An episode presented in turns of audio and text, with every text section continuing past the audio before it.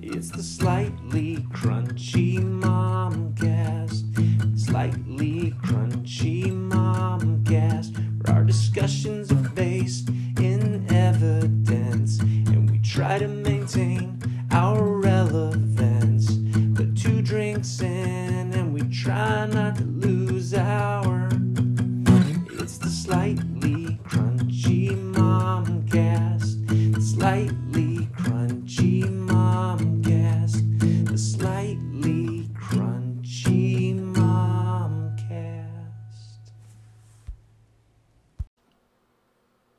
Hey, hey, hey. Welcome to the Slightly Crunchy Momcast. This is a podcast with research-based parenting information from a real-world perspective of two moms just trying not to lose their shit.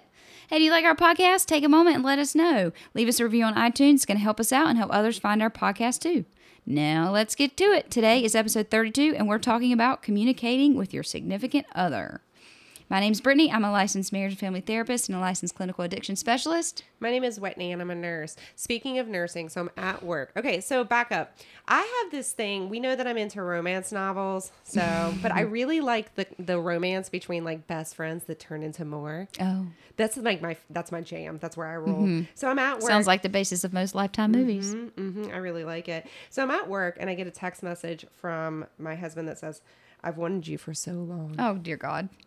Ensues an entire day where we set up this entire thing where Brian happens to be the quarterback of an NCAA winning Division I team. I'm the head cheerleader and hot dog eating contest winner. Oh, that is so sexy. And we go also suggestive. Okay, right. And then he just, you know, he's just got all these girls that want him all the time, but he really wants something more. And I keep hooking up with my ex-boyfriend because I mean, I got to get laid. Yeah. And so we set this whole scenario where I'm like, I text him after he didn't text me for an hour. I don't know what he's doing. I.e. working. And I'm like, I mean, I was like, shit, I just failed my math exam. And I was like, I need to go get drunk. And he was like, I got you. I'll pick you up at 7. I was like, I need to go home and change first unless you want to just meet me in my cheerleading outfit. And he's like, I think it's for the best of both of us if you change. Ensues this lovely romance novel that is coming true in real life. First the UPS guy. Yeah, now we got to go on that date. Yeah. What was the UPS guy's name? Oh, Tony. Tony. What was this guy's name? This was Sarah and Matt. Matt. I'm Sarah. QB1 for all those Friday Night Lights fans out there. Clear eyes, full hearts, can't lose. QB1, Matt Sorensen. Sarah and Matt are best friends from school. It's not my fault that we also happen to be champions in life as well. Oh, jeez. Oh, so if you're following Whitney's... I don't even know what to say. Oh. These varying scenarios of romance with her husband. So this is Keeping the Fire Alive Part 2. So, if you like these kind of romances, I just read one called To Love Justin Thorne by Ella Mays. It's fantastic. I give it a 4.5 on the O meter. The O meter. Created it. Okay. Well, I read the one, Hook, Line, and Sinker. And it was good. Yeah. I mean, I don't know. I wouldn't say that like... I mean, I would probably read another romance novel, but I got honestly, more for you. It's not like my thing. Well, that one's not as good as It Happened One Summer. I think I was buzzed up and recommended the wrong one. Sorry. Well, it's fine. Imagine that. Buzzed up. We're together. Speaking of, what you drinking, Whitney? Oh, boy. I'm drinking a Hell or High Mango by 21st Amendment. Tastes like a Bud Light. Does it? Yeah. It does. No mango? It's right there in the title. Maybe mango and Bud Light are similar. Okay. I don't really know. I'm drinking one of my... favorites of this summer, Wicked Weed, great brewery, Coastal Love. It's a hazy IPA. Wicked Weed was bought by Anheuser-Busch. Yeah, they sold out. Doggone it. Cheers. All right. So we said we're going to be talking about communication with your spouse, significant other, as always in the context of like kids and parenting. We're also going to talk a little bit about divorce and that sort of thing. So get us started, Whitney. Okay. So one of the things when we looked at poor communication, I kind of linked it up to divorce. Now that's an extreme example of just poor communication, and looked at the U.S. Census, for 2009 to 2019, 2009, there were 19 divorces per 1,000, people. This is people, total population. And 2018, it was 8 in 1,000? Did I say 10,000 or 1,000? 1,000? Yeah. Okay, good. I said that right. So now the total is about 2.3. That's about 50%. It kind of varies because there's about 5.1 marriage per 1,000 population. So it's roughly about, half. When we look at who initiates the divorce rate, it's oftentimes women.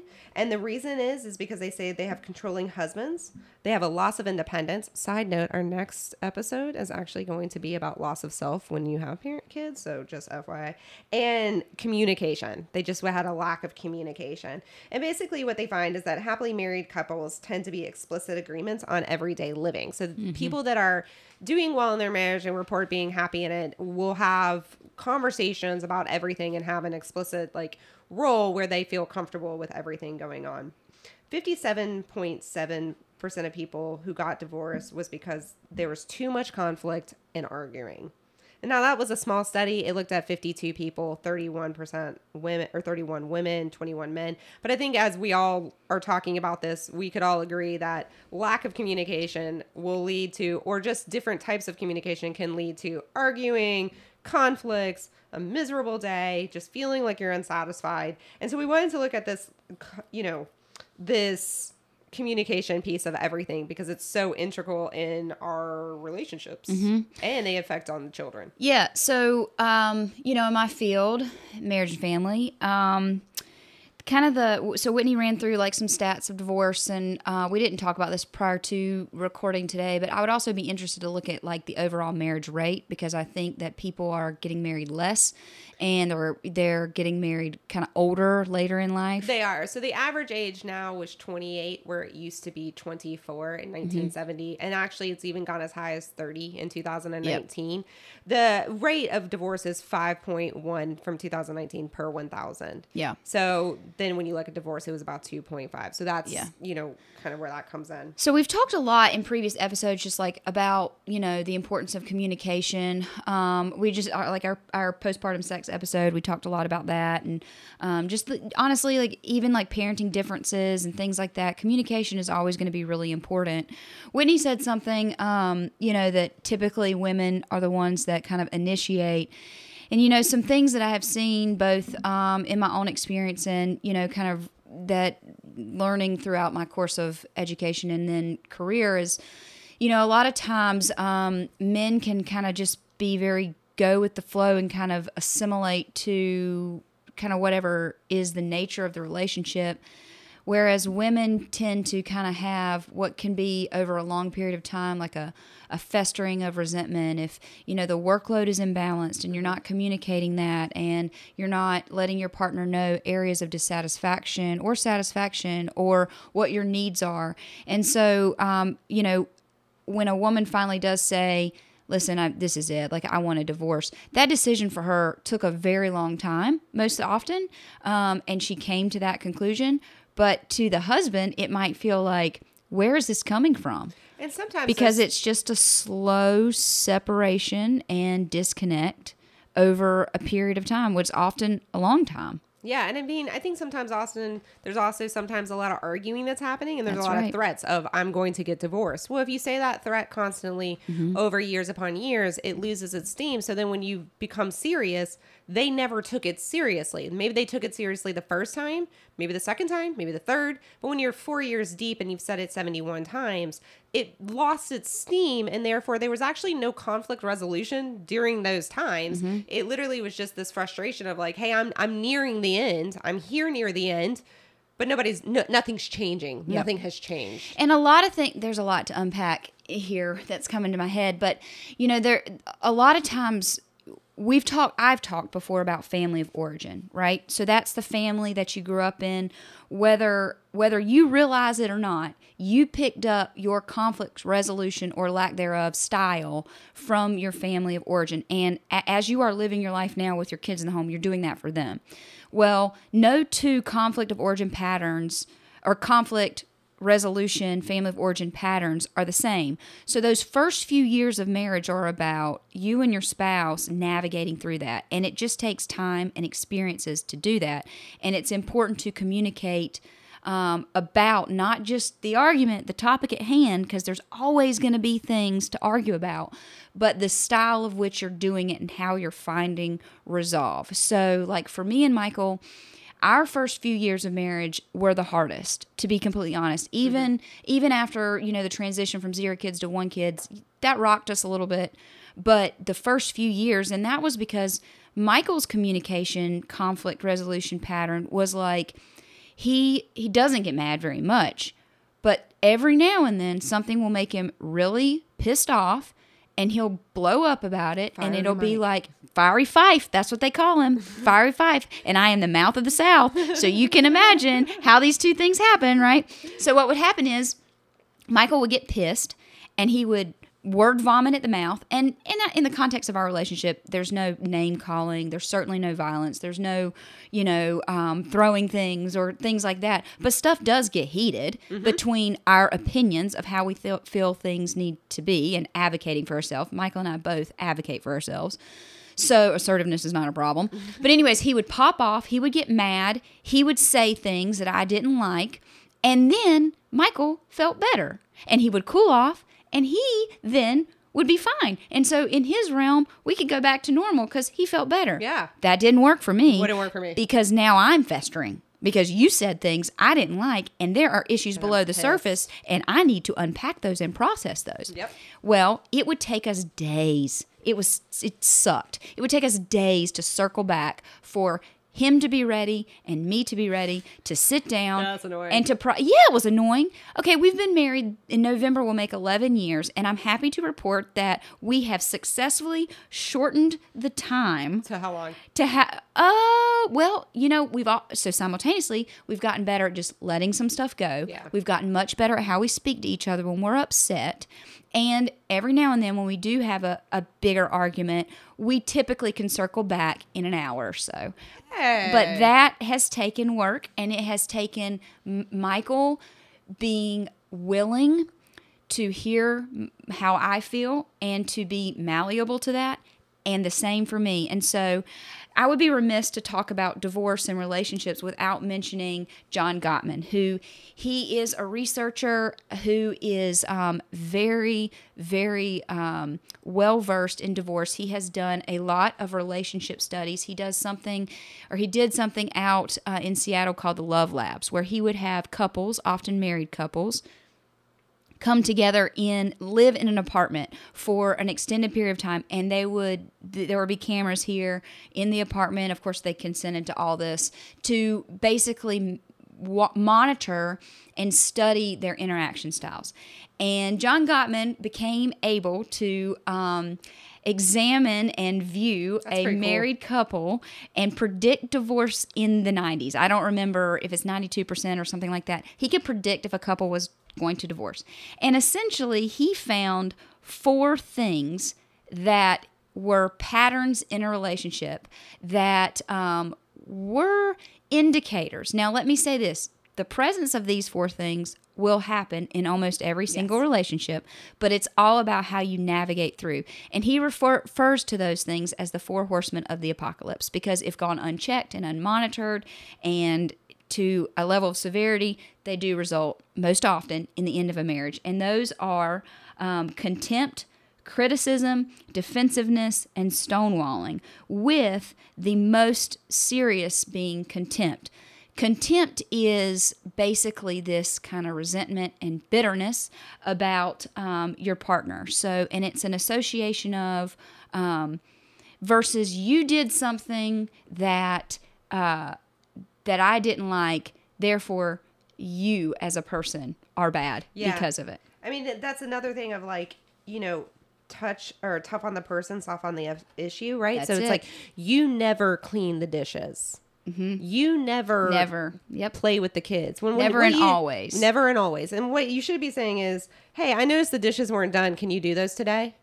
I mean, instead of like a you word of like an always and a definite, like, you will always do this, or like invalidating feelings. So I'm gonna talk a little bit about those examples, because I have an ex-boyfriend. Before I met and married my husband, I was with a man, Becker, for, that's not his real name, but for 5 years. And it's kind of the opposite of the relationship I have now. And all those things that were said, I did. Becker and I had a good relationship. We got along really well.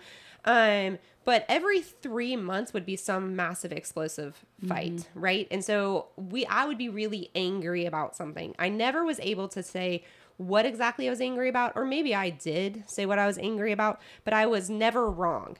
I never listened and I was never wrong.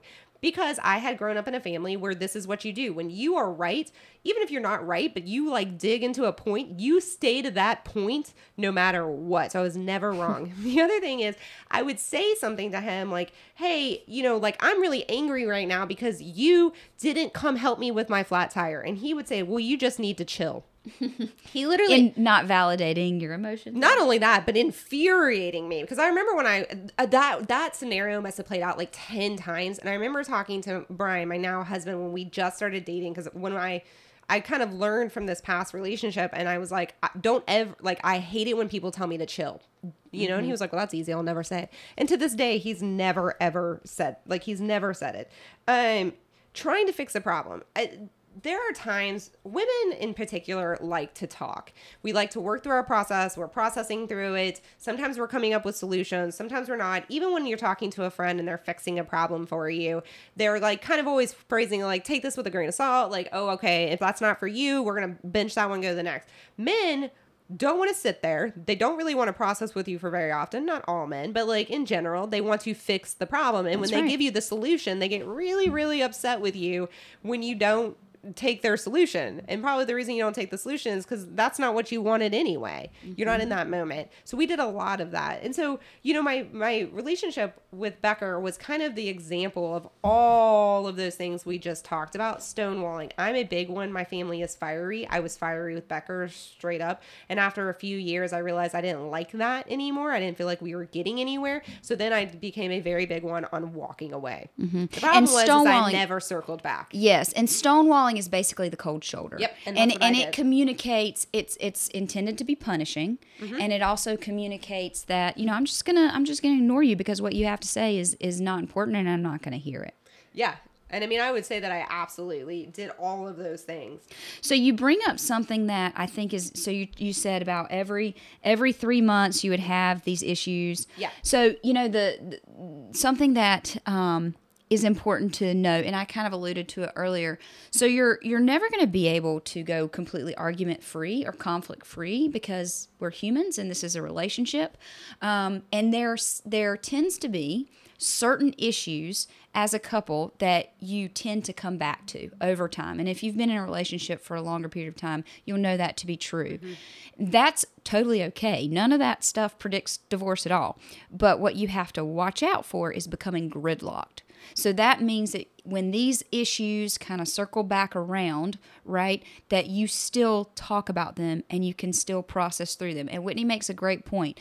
Men are absolutely kind of wired up to be fixers, and women kind of want to process through it. And I think that very conversation is an important conversation to have too, because one of the things that John Gottman found as well is what, and this kind of goes hand in hand with not being gridlocked, even in scenarios in marriages where one or more of the four horsemen were apparent and found, the difference is the partner's ability to kind of heed to the spouse, to kind of say, okay, I hear what you're saying. You said it makes you feel this way. You don't like it when I do this. I understand that, and I hear that, and I recognize that, and I'm going to try to change kind of how I go about that. And that right there is a protective factor, along with kind of just a general fondness and admiration of the partner. And that's where the contempt gets you. That's like the sneering, the smirking. That's the opposite of fondness and admiration, right? That's those things are polar opposites from one another. Well, and I was reading a book one time, and I was trying to think of it while I was thinking about this, but I was reading this book one time, and it was talking about resentment and people who are not able to move on. And what it looked into is it looked into the fact that people who were stuck, like she's saying, stonewalled, would tell the same story over and over and over again. And it could be 10 to 15 years down the road. And the way that they told it was completely the same. And people that were able to move on were able to, they told the story differently over time. So in the beginning, someone may have really upset you. And so you're like, this guy at Chick-fil-A cut me off, turned around and was like, you suck. And then you stick to that. And that becomes this pointed story over time on how rude everyone is in Chick-fil-A now. But they found that people that were able to adapt and kind of change and learn to live with, start the story like that. And then over time, they're like, I think he was probably having a bad day because I noticed that he was whatever. And then it moves on. It's like, I accidentally like maybe had cut him off and then he cut me off. And then over time, it's like, you know, this is an isolated event. He may have had a really bad day. Chick-fil-A is pretty great. And so you can see that happening in marriage too, right? So an event happens, let's say that they screw up, right? They always say like allow grace when someone screws up, right? So let's say that they screw up and their screw up is genuinely bad. It wasn't great, whatever it was. I can't come to mind with anything, but if something like they messed up and they genuinely messed up and they're supposed to pay the power bill, they didn't pay the power bill, the power got cut off, you go in, you pay it, it puts a financial strain because you thought the money had gone there. They genuinely screwed up. If you allow them to, you know, you make a joke of it later or sometime, or you're just upset and you're like, please don't do that again. The power's important to us, X, Y, and Z. And you move on is different from you telling that to then his family and making him the butt of a joke. And then you move on and every month you're like, did you remember to pay the power bill? Well, that one time you forgot, did you remember? And so it's also like allowing for forgiveness and changing a story. Some things are screws up that do have costs to them that are, you know, pretty big. The power is not a great example, but just an example. But like allowing that person to bow out gracefully or apologize gracefully and not rubbing their face in the mud and changing that story a bit is also such an invaluable point to communicating. Because if every time you then argue about whether he forgets something and you bring that back up again, it's kind of like you're just continuing to like run this cycle. You're never allowing them to kind of move on. And you're never communicating. And you also are taking that issue, which was just a forgetfulness issue or whatever it is, and you're now making it a part of who that person is. And that's when things can really go awry. Yeah. And so I think we should move into like the effect that this like communication and ineffective communication can have on children at times. So the problem can ineffective communication isn't that parents disagree. That's really not the problem at all. It's about what those disagreements will be expressed to the children. So in that example where you're kind of making a mockery of them, where they say something, you're like, oh, look at dad, he's just being so ridiculous. You're kind of teaching the children that one parent is smarter than the other. So there's also unspoken hostility. Kids can pick up on things, right? We've taught them to look at our facial expressions and know when they're in trouble. I can just give my kid, quote unquote, the look, and they know they're in trouble. So imagine if my husband and I have hostility between us, they're going to pick up on that. They're going to pick up on resentments, and they're going to also pick up on the fact that someone has a need for control. So I'm working on this. This one may be a little bit for me, but I spend a lot of time with the children. I'm not a stay-at-home mom, as you guys know, but I spend a lot of time as a stay-at-home mom. I work 2 to 3 days a week. When my husband will come down and he's been working all day and the kids do something to annoy him right out of the gate and he reacts to that annoyance, my reaction is to turn to him and be like, what are you doing? You've been working all day. And he's like, wait a second, when you get frustrated, it's okay. And he does. He supports me. He's like, yeah, they're annoying sometimes. But when he gets frustrated, I feel like he doesn't have the right to be frustrated. Or why did you respond that way? Or why are you doing that to the kids? And so I'm controlling the way that we're parenting because of the fact I think I know what is best in this scenario because I spend all day with them. Well, and so that you bring up a good point because often this is what gets us into trouble, not only in the context of a marriage, but also sometimes with friends and even acquaintances. But we tend to judge other people by their actions, but we judge ourselves by our intentions. Yeah. Because you know your intention, right? Yep. Your intention is pure and good, right? Yep. But when someone else does it, and so that's why I think it's so important to assume that somebody operate under the principle that somebody's doing the best they can. And that goes back to Brené Brown, who's a social work researcher, and she talks a lot about guilt and shame, vulnerability, and assuming that someone is doing their best, the best that they can. Not that we have to accept that as being the best, right? But, you know, when you have that perception of someone else. And so I think we've talked about before, you know, people think, oh, well, shouldn't fight in front of your kids. You shouldn't let your kids do that. Actually, that's not accurate. You should 100% model, because whether you do it or not, they're going to pick up on it. Yep. So it's completely okay to argue in front of your kids. Now, the caveat is, ideally, no cursing, no name calling, no throwing things, no aggression, no violence, and try to keep your voice down. But I'm saying that because my voice is almost always escalated when I get upset. But I'm a passionate person. You're a loud person. This is a loud home, and everyone in my family my kids don't get jumpy about loud sounds because we're loud. Yeah. I mean, we're playful and we're loud. We get upset and we're loud, but there's no disrespect in our loudness, if that makes sense. We don't call names. We don't do anything like that. However, my point that I'm getting to is you are modeling to your children appropriate conflict resolution. And so what kids need to see is the reparation. How did you repair it? How did you ultimately resolve it? Now, sometimes when you're worked up, John Gottman also has this other layer of research where he puts actual monitors on people and he checks their heart rate. Once your heart rate gets to a certain point, you actually can't deal with things rationally and reasonably. You need to it's now time to take a break. Mm-hmm. So let's say you're in a car, you're driving with your kids, you get in a fight with your significant other, and things go derailed, and now you're silent and you're not talking. What happens a lot of times is parents will go home and they're kind of make up behind closed doors, right? But let's say you didn't do that. Let's say you kind of made up in front of your kids. What is also a really great thing to do is to process it with your kids, and I have said this to Elise before. Elise, mommy and daddy love each other very much, but sometimes mommy and daddy don't agree on things, and we have to talk about those things, and we have to figure it out. None of that impacts how our lives will stand. Like, we're still together, we still love you, we still love each other.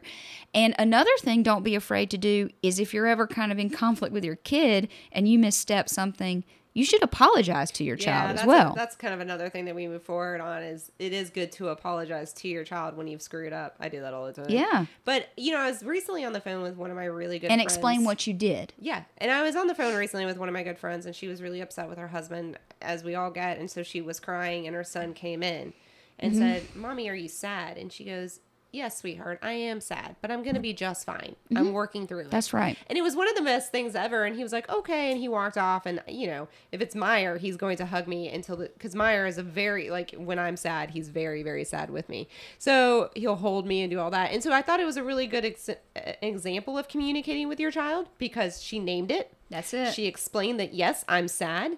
But she also then turned around and said to him, "But it's going to be okay. That's right. I'm going to be sad, but it's going to be fine." Naming the feeling is perfect, especially with girls, yes, but especially with boys, because in our culture, it's like, what's the one socially acceptable emotion for a man to have?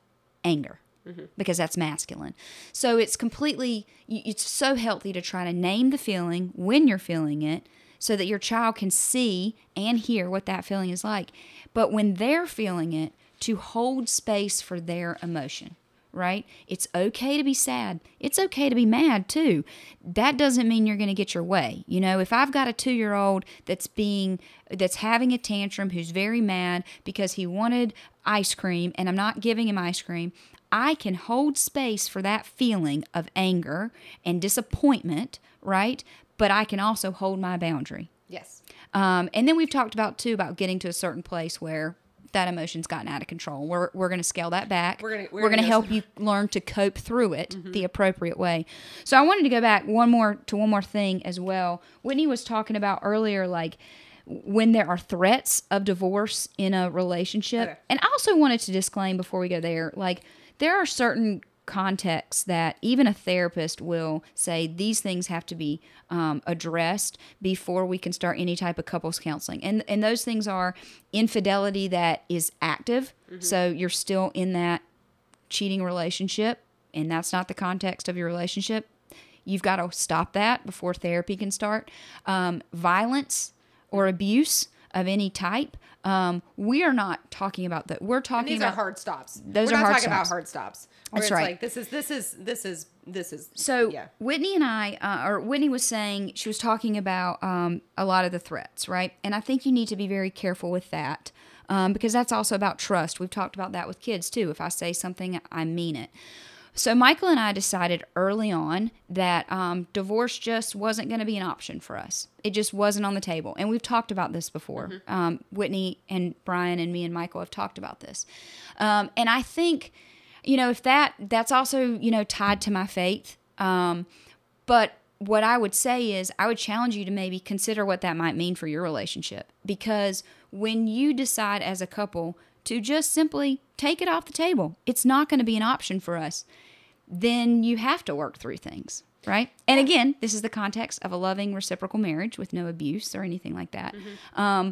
But for us, for me, it feels very freeing to think no matter what we face, we got to figure it out. Yeah. Because that's the only option. You know, I think Brian and I have that. We've never talked about that, Brian, and I think we will do a episode at some point on divorce and love afterwards. Brian actually was married before me, and had gotten divorced when we met. And I kind of also was like, I'll never get divorced or marry someone who's been divorced because of what that means. And so, you know, it's kind of interesting to see all this work out, because we are in a loving, I think his ex-wife was an idiot personally. But I think what she's ultimately saying is that when you make a commitment, and there was a study that looked at that, and about 63% of people said that another reason why they got divorced was the lack of the commitment. So there's a lack of commitment. And so when you are going into divorce, I always say, before I got married, I was like, I'll get married at some point in my life, but you know, if I live to life expectancy and I get married at 30, I got to live 51 years with the same person. So I was willing to like wait until I found my soulmate. So, you know, I think that that's kind of what it's talking about, is just that commitment when you're making the commitment. I want to just talk real fast on what to do when you do have communication issues, or how to keep an open communication line open, right? So I would say, first of all, Dr. Phil one time, I want you to get excited about your life. So I was with Becker at this point in my life, and I was sitting there watching Dr. Phil. I'm sure I was stoned, and I'm like sitting there, and he's got this relationship thing going on, and it's like, would you date yourself? And I was like, holy shit, nope. No, I would not date myself. Oh my God. Wow, Dr. Phil. And I still remember that. So profound. Day. It was. It changed my entire view on relationships. It's kind of like, would you talk to a friend the way you talk to yourself? Right. It's the same thing. Right. Be kind to yourself first. Or would you talk to your, like, the way you talk to your husband should be the most loving thing. But I really totally changed my world. Now, Becker and I were too far gone, I really believe, to save anything. And we didn't have really a lot deeper than we got along. Well, we were good friends, not that turned into lovers. We were lover. Anyway, moving on. And so it was just one of those profound things. So when I tried to then be back on that idea of like teach him and treat him how I wish to be treated, I had realized how little I was doing it. And so that's one of the things I would say is, like, would you date yourself? Be someone that is dateable. Be someone that you would want him to be to you. So if you don't want people saying or getting frustrated or stonewalling or doing all those things to you and like dragging you through the mud, don't do it to them. So in that same vein, so that's your piece of advice for today. My piece of advice is focus on your responsibilities and not your rights in the context of your marriage. And so that, I heard that years ago, and that to me has stuck with me, because I think as human beings, we have a tendency to be selfish and seek self-preservation. And especially, God help, in the culture we are in today, everybody is all about their rights, their rights, their rights, their rights.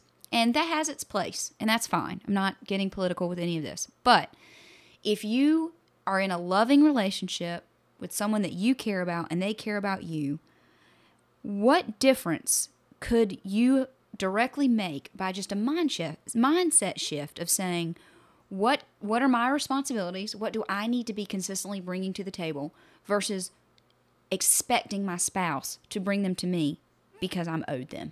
Well, and understanding that what you think is right may not be the right answer. There's a lot of gray area in things. And so the way I see things and the way I'm communicating that may not be kind of what you were saying. Perspectives are different. Right? We're different. And so what we really need to do is not make someone else see the way I see and believe the way I believe and do the things that I want them to do. But the ultimate goal is to communicate to a way that we can see the way each other sees. We can decide what's best, understanding that there's compromise in there, and we can do what we need to do to continue to have a loving relationship. You know, my marriage is the easiest thing in my life, by far the easiest thing in my life. But I'm not going to sit here and pretend like we have not actively worked towards that. Absolutely. We constantly are communicating. You know, it takes work. If it's worth it, it takes work. Recently, Brian and I got in a disagreement, and I was hurt. And so I'm like, I was trying to do something nice for him, and he basically was like, I'm tired. Like, it's fine, whatever. And I was like, no. And I kept pushing. I was like, no, Whitney. Like, I want to go to bed. And I was like, ugh. I was like, God, you always do this. Not true. He doesn't always do this. And he's like, what's up? Like, what are you doing? And he gives me this look where he's hurt. And I was like, I'm just trying to do this and blah, blah, blah, blah. And at the heart of it, finally, after like 5 minutes of him being like, this is weird. What are you doing? I was like, you are always so nice to me, and you're always so giving to me. And I feel like it's one-sided and that I'm never nice and giving to you. At which point he was like, baby, you're amazing. Like, you do all these things. And I had to listen to him and take that. But we had... what was actually the problem was not communicated effectively in the beginning. In the beginning, I was communicating, why are you doing this? Why would you not accept this nice thing I'm doing for you? What are you doing? But what it was actually saying is that, like, hey, I feel insecure because my husband is the most giving man in America, and I feel like I'm always taking and you're never you're never taking. And that's and I think I've talked about it before, that's the meta communication. That's the communication beneath the communication, which is the heart of it. It's the heart of it. I hope you guys took something away here. Yeah. So thanks for listening to today's episode. If you'd like to give us feedback, provide topic suggestions, or tell us your own funny stories, reach out to us at slightlycrunchymomcast@gmail.com. You can also follow us on Instagram. We post weekly reminders of new episodes and funny stuff just to give you a little laugh at slightlycrunchymomcast. Or even better, buy us a beer. You know we like to drink. You can donate via buymeacoffee.com/slightlycrunchy. Until next week, bye.